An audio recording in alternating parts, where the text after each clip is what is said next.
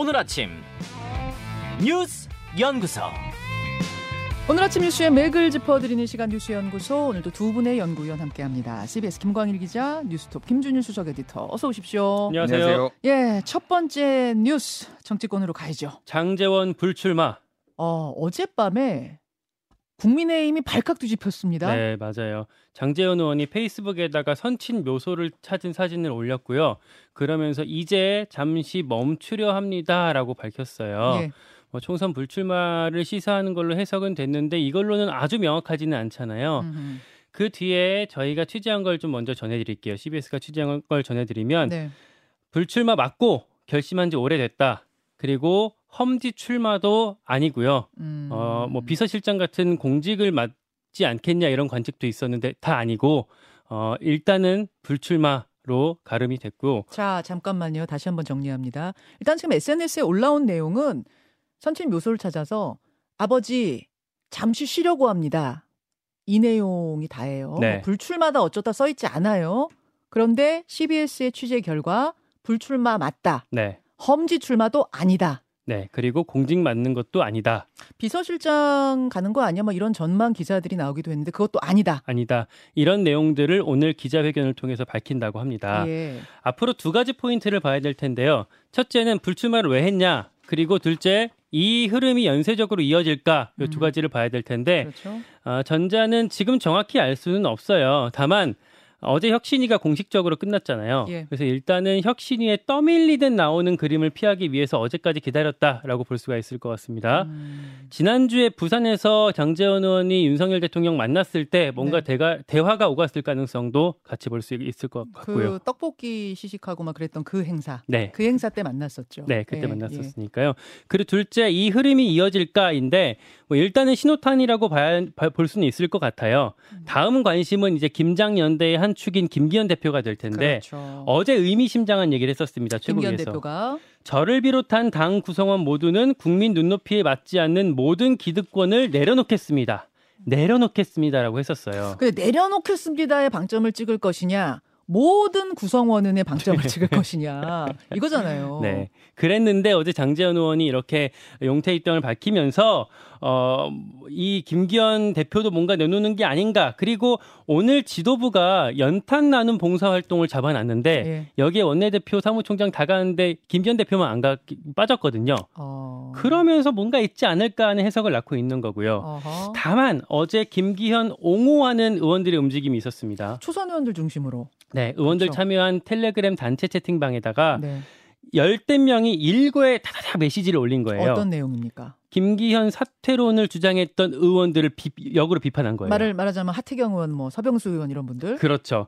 뭐 무슨 얘기들이 있었냐면 자살 특공대가 지도부를 흔든다. 음. 그러니까 하태경, 서병수 의원을 자살 특공대라고 어, 빗댄 거고 좀비 정당이라는 망언으로 당을 흔드는 자가 진짜 X맨 아니냐. X맨 좀비 얘기까지 나왔어요. 네, 이렇게 어제 상황이 펼쳐졌고요. 요 상황들을 다시 한번 좀 짚어보면 네. 전체적으로 영남 주류 의원들이 네. 김기현 체제를 떠받치는 그림을 어제 보여준 거거든요. 음흠. 알아보니까 신핵관이라고 불렸던 박성민 의원 그리고 정책위 의장에 있었던 박대출 의원 두 사람이 요 판을 주도했고요. 네. 예전에 나경원 전 의원 겨냥했던 연판장 돌렸던 의원들 중심으로 이번에도 가담하는 그림이었어요. 지도부 김기현 체제 옹호 쪽에 이제 그 정치인들이 서 있고 네, 반대쪽은 수도권 중심입니까? 네 그렇습니다. 근데 이 반론이 어제 뭐 크게 나오지 크게 나오진 않았어요. 이 텔레그램 채팅방에서도 김미애, 김웅 이게 두 사람 정도 극소수만 아, 반대하는 입장을 냈고요. 네. 대다수가 침묵했습니다.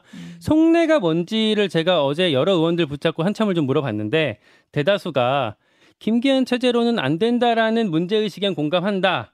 그러나 그 의견을 교환할 길은 없고 음. 또 김기현 대표가 용산이랑 한 라인 갖고 이렇게 거래하는 것 같은데 그렇게 생각을 하다 보니까 우리는 더 움츠러든다라고 얘기를 하더라고요. 음. 특히 한 중진 의원한테 제가 물어봤을 때 네. 다들 말을 못해서 그렇지 속으로 끙끙거리고 있다 이렇게 표현하기도 했습니다. 속으로 끙끙거리고 야 이대로 가면은 총선 진짜 이거 망하는 거 아니야 생각은 하고 있다. 그 네. 얘기인데 음. 이런 상황에서 장재원 의원이 어젯밤에 불출마 시사 CBS 확인 결과 불출마 맞다까지 정해진 상황에서 그 다음이 어떻게 될까 또 모르겠네요. 그렇죠. 네. 김준일 에디터. 예, 일단 장재원 의원 얘기부터 하면은 이제 뭐 여러 언론하고 조금 이제 간접적으로 인터뷰를 했는데 국제신문 인터뷰한 게 좀 눈에 띄더라고요. 네. 인요한 혁신이가 그렇게 모욕 주는 방식으로 하는 불출마는 내가 수용할 수 없어서 음. 그렇게 좀 시간을 기다렸다 이렇게 얘기를 했어요. 그래서 그 최근에 이제 뭐 사상구 지역 주민들의 4천 명 무력 시위 뭐 음. 뭐 이거가 지금 한 달도 안 됐거든요. 92대 출동한 예, 버스. 예, 버스 92대. 그러니까 굉장히 극적이죠. 그래서 잠 잠시 멈춰 서서 쉴 것 이렇게 얘기를 했어요. 네. 그러니까 이게 뭐 이를테면 정계 은퇴나 그런 거 아니고 정치는 계속 할 텐데 잠시 음. 휴지기를 가지겠다라는 겁니다. 해석이 이제 한 네 가지 정도 나오는 것 같아요. 네. 첫 번째는 진짜 충심으로 윤석열 정부의 성공을 위해서 내가 불출마하는 것이 맞다라고 판단을 했다라는 거. 음. 요게 이제 표면으로 내세우는 거죠. 두 번째는 압박이 너무 세서 음. 제가 좀 주목했던 거는 뭐냐면은 12월 1일자의 일요 신문 기사예요. 제목이 뭐냐면 단독 장재원 의원에게 동서대 청소업체 대표 부부 쪼개기 후원 의혹 이거거든요. 그러니까 동서대가 장재원 일가가 가지고 있는 이제 사학이에요. 네네. 대학인데 여기에 20개 건물을 담당하는 청소 업체가 네. 장재원 의원한테 6년간 6천만 원을 쪼개기 후원 의혹했다. 이게 일요신문의 보도거든요. 음.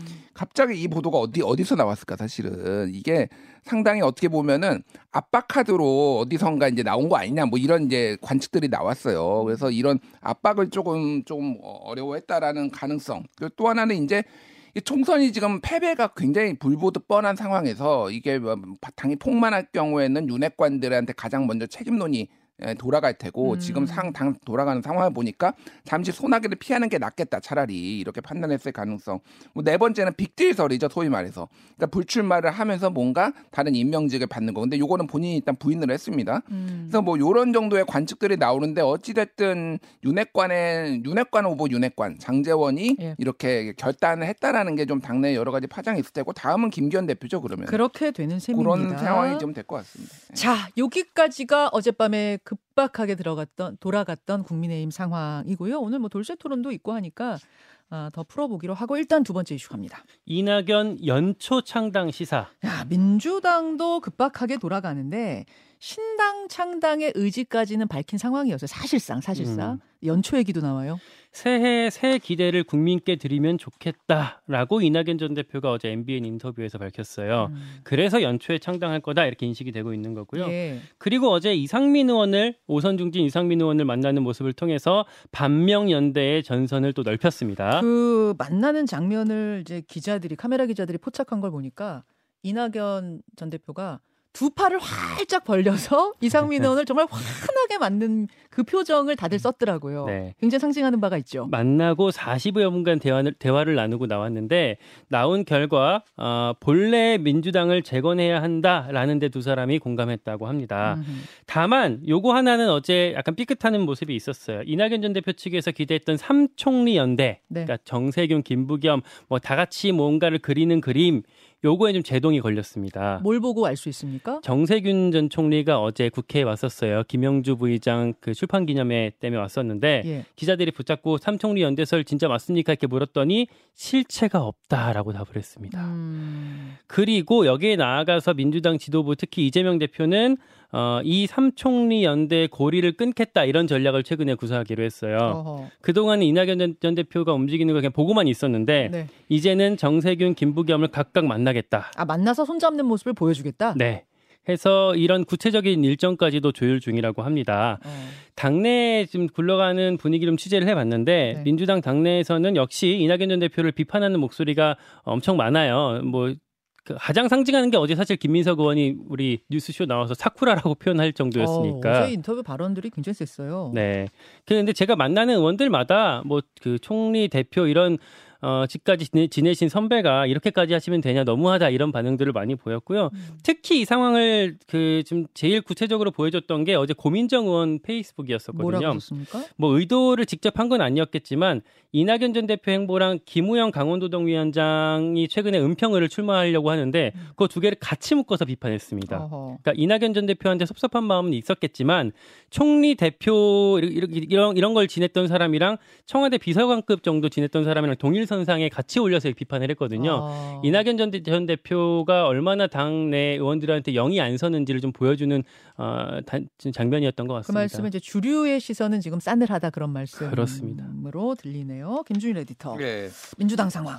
뭐 주류가 싸늘하 분당하겠다는 사람한테 싸늘하지 않은 적이 있습니까? 항상 싸늘하죠. 항상 평가 뭐 어는 나한테 낙박하게 하고 그런 건데 일단은 그 삼총리 연대설부터 얘기를 하면은 사실은 정세균, 김부겸, 이낙연 이 세 분은 각자의 봉우리입니다. 봉우리가 세 개가 있는 큰 음. 봉우리, 낮은 봉우리가 있는 게 아니라 각자의 가- 자기의 성취가 있는 거 아니에요. 다 음. 총리고 그러다 보니까 누가 누구한테 밑에 들어가거나 뭐 이런 게 아니라 굉장히 큰 명분이 중요 필요한 거죠. 게다가 문재인 정부에서 총리를 했던 분들이잖아요. 음. 그렇죠. 그러면은 이게 사실은 문재인 정부는 민주당에서 만든 어, 대통령이고 여기를 등지고 나가기까지는 훨씬 더 큰 명분이 필요한데 지금 그러니까 명분이 충분히 무르익지 않았다라고 이제 판단했을 가능성이 굉장히 높다. 네, 지금 경- 만나본 예, 예. 분들 전원을 들어보면 음, 지금 민주당 상황이 마음에 안 드는 건 맞다. 음, 음. 이분들도 부글부글 하고 있는 것까지는 맞다라는 게 확인이 되는데 그렇다고 해서 이낙연 전 총리와 전 대표와 행보를 같이 할 것인가 여기에 대해서 선을 긋는다 그거죠. 그러니까 그게 그래서 저 제가 예전에도 말씀드렸지만은 이 선거제도와 관련돼서가 진척이 됐을 경우에 더 명분이 쌓여서 움직일 상황이 올 수도 있다라는 거예요. 지금 최근에 조선일보 단독이 있는데 뭐냐면은 민주당이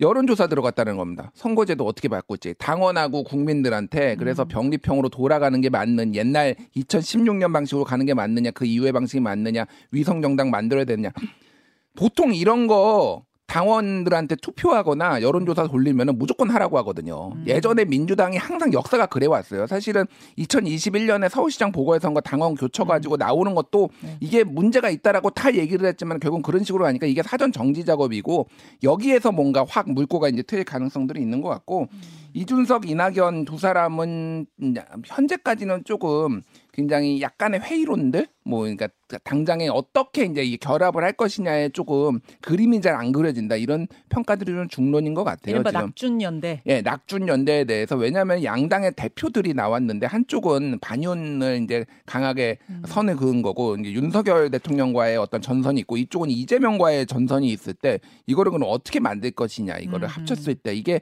조금 난이도가 있는 작업이거든요. 음. 시간이 상당히 걸릴 수밖에 없다. 뭐 이렇게 봐야 될 것 같아요. 자 여기까지 일단 보고 세 번째 이슈 넘어갑니다. 층간 소음 잡겠다. 층간소음 이건 뭐 오래된 심각한 문제인데 층간소음을 잡겠다고 정부가 나섰어요. 어떻게 해요? 그러니까 아예 아파트를 다 짓고 나서도 소음 검사에 통과하지 못하면 준, 준공 승인 자체를 받을 수 없게 된답니다. 앞으로는 어. 지금은 소음 기준을 충족을 못하더라도 보완하라 이런 권고 정도 받는 수준에 불과했었는데 앞으로는 보완을 해야만 준공 허- 허가를 받을 수 있게 될 것 같고요. 네. 그러니까 건설사 책임을 한층 강화하는 어떤 측면에서 조치가 이뤄지고 있는 겁니다.